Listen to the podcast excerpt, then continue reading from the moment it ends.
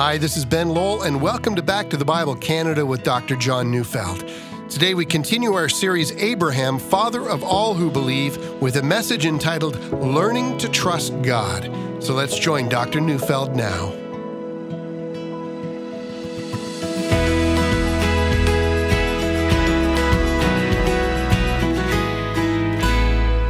I was six years old when my dad was building the farmhouse in which I was to live until the day that I graduated from high school. The basement had already been dug and the floor was being completed. It was made of concrete, and now Dad was working on the, the nailing of the plywood onto the main floor.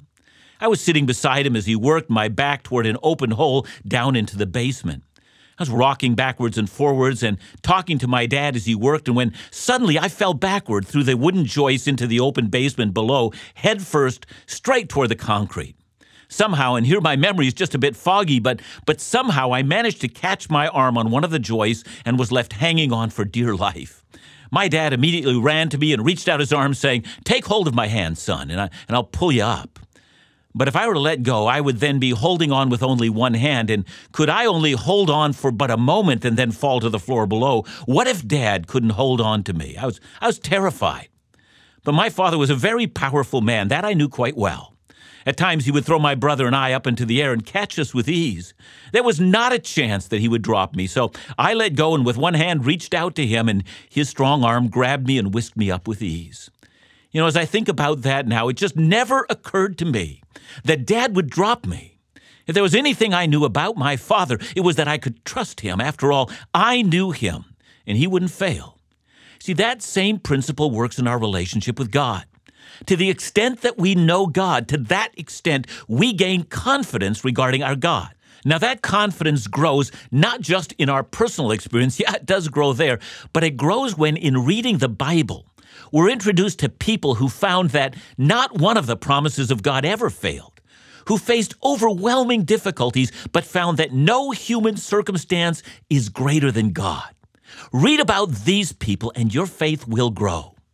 Now, we're going to be studying Genesis 11, verse 27 to the end of chapter 17. It's the account of the life of Abraham until just before the birth of his son Isaac.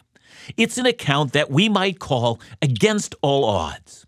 Because the more we think about Abraham's life, the more we think that what occurred to him from the merely human perspective seems like the most unlikely of scenarios. But before we get into the description of his life and times, let's take just a moment and step back and locate the story in the overall storyline of the Bible. So let's state the obvious. The story of Abraham begins very close to the beginning of the Bible. It sets the stage for the entire Bible. As we should know, the Bible is an account of the speech of God. Let's go back to the first three verses in the Bible. In the beginning, God created the heavens and the earth. The earth was without form and void, and darkness was over the face of the deep. And the Spirit of God was hovering over the face of the deep. And God said, Let there be light, and there was light. The story of Genesis, indeed the story of the Bible, begins by telling us that the universe exists because of God. He, that is God, existed before anything else came into being. And then, in a time in which the earth was chaotic, this wasteland unfit for any life form, God spoke, and with each word that he speaks, order replaces chaos on the earth. Now, I mention this to point out two things. First, that God is not silent, but that he is a speaking God. Second, when God speaks, what he says always brings about that which he says. Whether God speaks and light comes upon the earth, or whether God speaks to Abram and promises him a land, a very large offspring like the grains of sand, and a blessing that will envelop the earth, whatever God says happens. That's because God's speech is creative. It calls things that are not and brings them into being. God's speech is unlike all other speech. Now, let's go forward to Genesis 1, verse 26. Then God said, let us make man in our image after our likeness. Let them have dominion over the fish of the sea and over the birds of the heavens and over the livestock and over all the earth and over every creeping thing that creeps on the earth. Now, it's technically incorrect to say that the story of the Bible is a story of the great creator and his creation. For as a matter of fact, the Bible is the story of the great creator and his most significant creation, that is, human beings. This is the story of the creation of a man and a woman. Not just a higher order of animal, but a being that expresses the character of God Himself with the ability to hear and to speak with God. Now, years ago, while I was teaching a course entitled Christianity and Contemporary Thought, I was teaching it at a Bible college, I asked a secular science teacher who was both an atheist and a believer in evolutionary biology to come into the class and to explain and to defend his position. See, I'll never forget a statement that he made in my class. He said, if the world ended tomorrow in a nuclear explosion so that all human life would immediately come to an end, there would be nobody to watch, there would be nobody to care, and it wouldn't ultimately mean a thing. Now, there is somebody to watch, and there is somebody who cares. And there is someone who created man not as an accident in a meaningless universe, but rather that the earth was created to sustain man. That's why the earth exists, and more so. The earth was created so that man could learn to rule it under the watchful eye of God. Yes, we matter more than we will ever grasp. It does mean something, for we are image bearers of God. But the tragedy in the book of Genesis is that our first parents decided that they would rather live as if there was no God, that they'd rather be their own gods. And so we are the children of Adam, and we would rather say, learn to trust yourself rather than learn to trust God. And so the story of the ruined humanity begins. Adam and Eve signed their declaration of independence from God. One of their sons murders his brother. Sin begins to creep into every single aspect of our humanity. Civilization becomes divided. There is the city of God and the city of man, or the people of God and the people who love only themselves and despise the one true Creator God. Wars ensue. Human life becomes cheap. The people of God are ethnically cleansed until only one family among them remains. And God then visits this planet with judgment, with a horrible flood that will destroy all, with the exception of that one family. And this sets the stage for what's to follow. One family remains after the flood, and human life begins again. But in order to prevent the same cycle of violence and hatred against the people of God, God divides the human race and they begin to spread out over the face of the earth with different languages and different cultures and different religious expressions so that it might seem that the knowledge of the one true God will be forgotten. And it's precisely here that our story, the story of a man named Abram, whose life would impact the whole world, it's now that the story begins. The account begins in Genesis 12, verse 1. Now the Lord said to Abram, Go from your country and your kindred and your father's house to the land that I will show you. And with those words, to a man who lived in a city of Haran. The life not just of one man was altered, but the story of the human race will never be the same. See, most of us know the story. Abraham would have a son. His name would be Isaac. Isaac would have a son. His name would be Jacob. Jacob would have 12 sons, and they would form the heads of the 12 tribes under the headship of the God of Abraham. From those 12 tribes, a people would begin to grow until they reached some 2 million people who would inherit the land promised to Abraham. And unlike the conditions that existed before the flood, this time things would be different the divisions in the human race would prevent the world from persecuting the chosen people of God out of existence. God was demonstrating that his original purpose to create a people for himself who would rule over the works of his hands would not fail. After all, when he speaks, everything he says comes into being. Now, please notice that if there's anything that the account of Abraham will teach us, it is not only that when God speaks, he can be trusted or he can be counted on, but the story also tells us that God is not just calling individuals, he is in the business of calling a community of peoples. Not just individuals who believe the way that Abraham did, but rather a family of people who have learned corporately to trust in their God together. And in the end, we will see that the church of Jesus is the fulfillment of all that God had in mind when he called Abraham. A church that will rule and reign with Christ for all of eternity. See, the story of Abraham is the beginning of that story. But even though I'm getting ahead of myself, we are left to wonder at the amazing implications that this one man's life actually represents for us.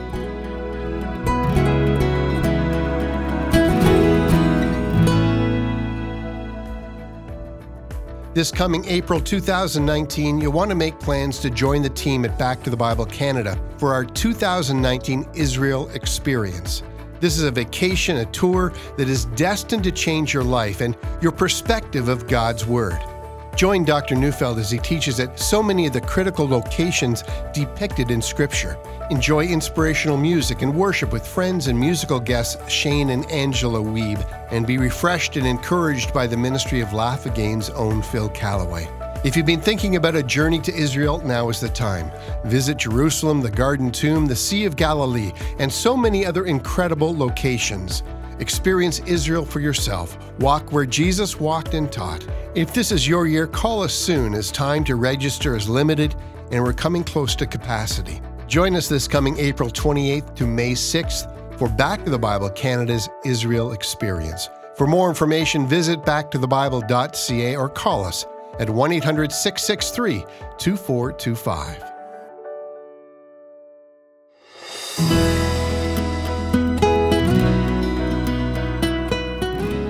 The story of Abraham's life truly is a story against all odds. Indeed, it's the story of a man who believed God against the physical evidence. Let's find out how. First of all, Abraham's life is a struggle to trust God in the face of a series of conflicts or tests or problems. Abraham is told that he will be the father of a great nation, and yet he must face a fact. Genesis 11:30 says, "Now Sarah, that's Abram's wife, was barren; she had no child."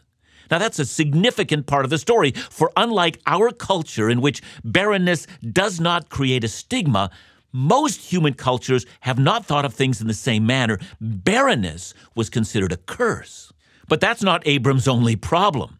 Genesis 12:10 has Abram arriving into the land where God directed him, and immediately we read, now there was a famine in the land. So Abram went down to Egypt to sojourn there, for the famine was severe in the land. So Abram no sooner comes to the end of his sojournings when he finds that the land of promise is subject to crop failures and drought that's so severe that people die there for lack of food. I mean, what kind of a promise has he received from God? How is he to believe that God has called him when there's no job, when there's nothing to eat? And then there's the problem that everybody in Egypt wants his wife, so he tells them she's his sister. He's afraid that they're going to kill him on account of her beauty. Indeed, as the story develops, we will see on numerous occasions that he's left without protection in a part of the world where his murder would not have resulted in any trial at all. Then in chapter 13, he ends up struggling with Lot, his nephew, a young man Abram took along because of his own graciousness. Lot wants the very land God promised to Abram. Chapter 13, verses 8 and 9 says Then Abram said to Lot, Let there be no strife between you and me, and between your herdsmen and my herdsmen, for we are kinsmen. Is not the whole land before you? Separate yourself from me. If you take the left hand, then I will go to the right. If you take the right hand, then I will go to the left. And so Abram's greedy, ungrateful nephew takes the very best land for himself. Then comes chapter 14. It's, it's war. Chapter 15, Abraham has to face the fact that his body is withering. He's now very old and he still has no child. Chapter 16, Abram and Sarah devise a plan, and Abram impregnates Sarah's maidservant. And chapter 17, when God promises Abraham that by this time next year, Sarah will have a child. And Sarah hears of it and almost drops over laughing. I mean, who would believe such foolishness? So here's who Abraham is He's the father of those who have faith in God, who believe when God has spoken over other physical evidence. So let's ask what kind of faith did Abram have? First, his life is a life of faith in the face of struggle and hardship. I mean, do you think faith is easy? Well, if you do, then you've never tried it. It's kind of like what happened to the ruler from the synagogue, a man named Jairus, who comes to Jesus to ask him to heal his daughter. It says, while Jesus was still speaking, someone came from the house of Jairus, the synagogue ruler. Your daughter is dead, he said. Don't bother the teacher anymore. Hearing this, Jesus said to Jairus, Don't be afraid, just believe, and she will be healed. We're told later that the crowd laughed at Jesus, knowing that the girl was dead. And Jairus, well, he had a choice to make, didn't he? Whom was he going to believe? The cold, lifeless corpse of his daughter, or the word of one who told him he was the Lord over life and death? See, it's the same question for us. Whom will you believe? Someone's going to say, Well, you don't know how hopeless my situation is. My checkbook is overdrawn. My job's finished. My spouse is leaving me. The kids hate me. My parents never call. I think I have cancer. Let me say to you, God calls us to believe in Him and in His promises in the face of an overwhelming struggle. Now, the second lesson we learn from Abram is that the life of faith is not static. It progresses, it grows, it gains in confidence over time. Abram is held out in the New Testament as the ultimate example of a person who lived his life in faith. But it didn't start that way. Abram began in the school of faith in what we might call grade school. God called him to leave his past behind. You know, that's our call of faith as well. Leave your past, leave your sin, leave your love for this world, leave your community of friends, and come to the community of God's people. I call that grade school faith. But then Abram went off to university to the undergraduate degree in faith. Chapter 15, he faces the fact that his body is petrified like, like an old tree. And God says, Believe. Now, at that stage, God is asking Abram to live in a holy imagination, an imagination that flies into the face of the harsh realities of life. But it's not an imagination based upon whatever Abraham would come up with. It's an imagination informed by the direct promises of God.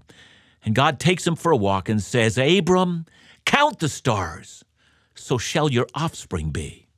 That's the middle stage of faith. It's, it's the call to believe in spite of what the world tells you. It's to take hold of every great and precious promise and to begin to imagine what it would be like for you. It's to enter fully into the world of confident trust in a God who makes and keeps promises.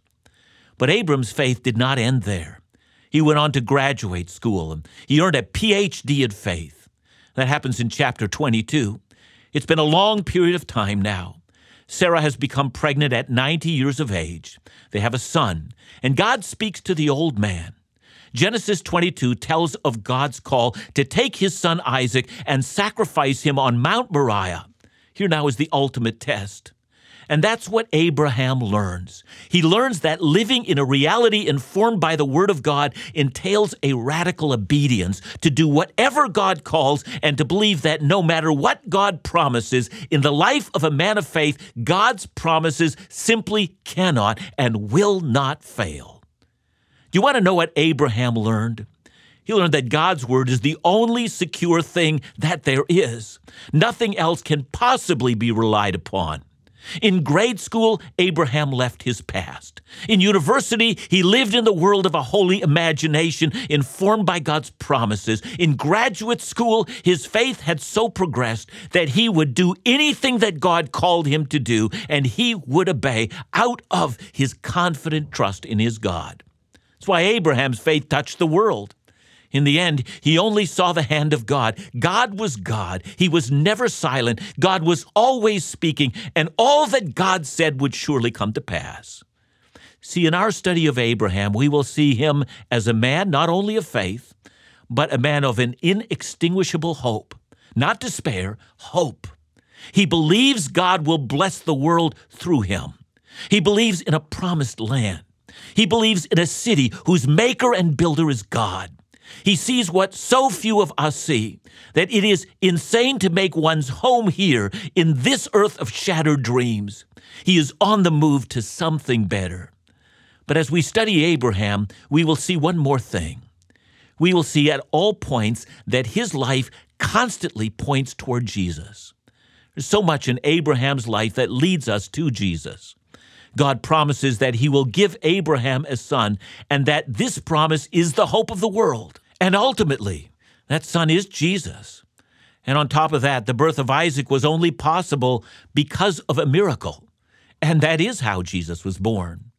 And then, of course, there's the sacrifice of Isaac on Mount Moriah, and that was the very place where 2,000 years later, Jesus himself was sacrificed on a wooden cross. And that's the point of the whole story. Faith always leads us to Christ. Hebrews 12:2 puts it nicely. Let us fix our eyes on Jesus, the author and perfecter of our faith. And so in this study, let me challenge you to, to follow the footsteps of a man whose life changed the world. I want to challenge you, my dear listener, to see how God has an answer for our ruined humanity, for our sin, for our problems, and for all of our struggles. The greatest challenge that you will ever face is simply this Will you trust Him who has spoken? Or will you fall into the seductive allure of despair? Abraham's life is the lesson for the world that the world is passing away and that in the end, all that any of us has that is ultimately reliable is the Word of God, His promises, and His declarations. That and that alone is more reliable than anything that this world has to offer. And so, if you're listening to this message and are overwhelmed with grief or uncertainty or worry and disappointment, fear, even despair from, from this one man who changed the world, learn to make your first reflex to all of your problems God. I will remember the promises that He has made, and on that ground I will plant my flag. I will learn to trust you.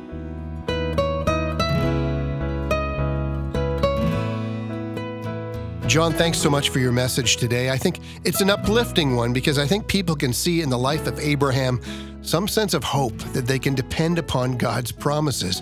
You know, we live in a world with so much grief and uncertainty and worry and disappointment, like you've said.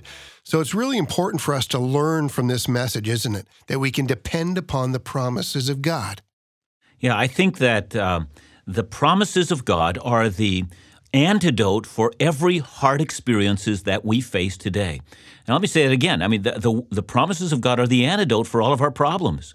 No matter what you're going through today, there is a promise in Scripture that relates directly to you. And if you can learn to trust God in the middle of that, apply a definite promise to it, then you can learn to be like Abraham, and you can you can you can succeed and uh, and be victorious in everything that you face. John, that's a great message. And we really do want to encourage our listeners today. You know what? You can go to the Word of God and you can seek out the answers for the very most difficult of life circumstances. Yeah, there really is a promise that relates directly to you. I think what we need to discipline ourselves to do is to mine the scripture and find all of the promises that relate to us and to know how to apply them. A great word of encouragement. Back to the Bible Canada, leading you forward in your walk with Jesus every day.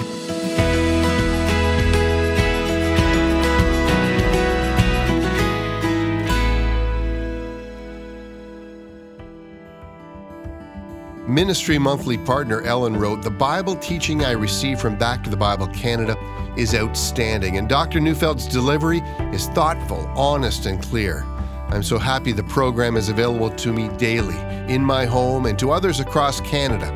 I wanted to continue, and that's why I chose to become a monthly partner. Well, Ellen, among hundreds of others, have become part of the backbone of all of the ministries of Back to the Bible Canada by joining the Partner to Tell monthly partnership program. If you've been impacted by the Bible teaching of Dr. Neufeld, the words of hope from Laugh Again, or directly or indirectly by the young adult ministry In Doubt, can I suggest that you take the leap and become a Partner to Tell monthly partner today? It's simple, yet so important. Call us at 1 800 663 2425 or visit backtothebible.ca.